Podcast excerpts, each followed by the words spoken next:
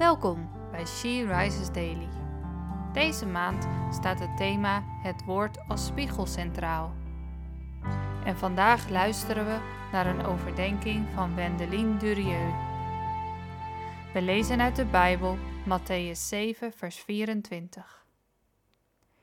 Wie deze woorden van mij hoort en ernaar handelt, kan vergeleken worden met een wijs man die zijn huis bouwde op een rots.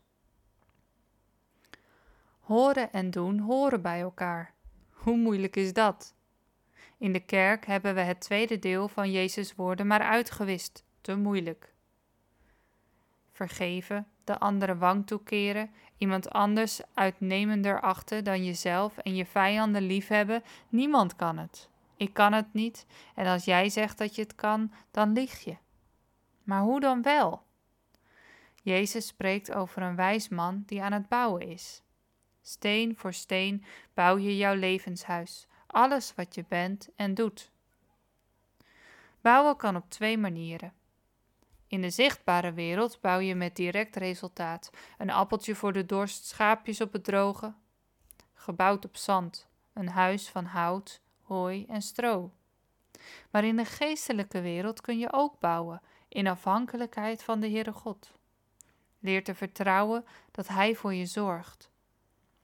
Leer dat liefde sterker is dan haat en dat het zichtbare tijdelijk is en het onzichtbare eeuwig.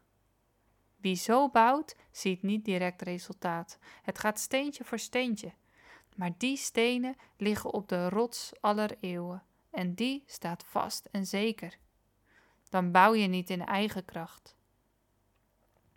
In Judas 1, vers 20 staat: Maar u, geliefde broeders en zusters, moet uw leven bouwen op het fundament van uw zeer heilige geloof. Laat u bij het bidden leiden door de Heilige Geest.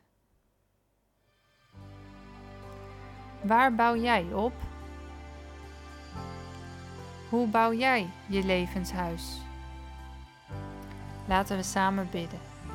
Lieve God, we bouwen allemaal ons eigen levenshuis. Help ons in te zien waar we op bouwen. Of we dat doen in afhankelijkheid van U of juist meer gericht op de wereld. Dank u wel dat u ons de kracht geeft en dat we mogen bouwen met behulp van de Heilige Geest. Amen.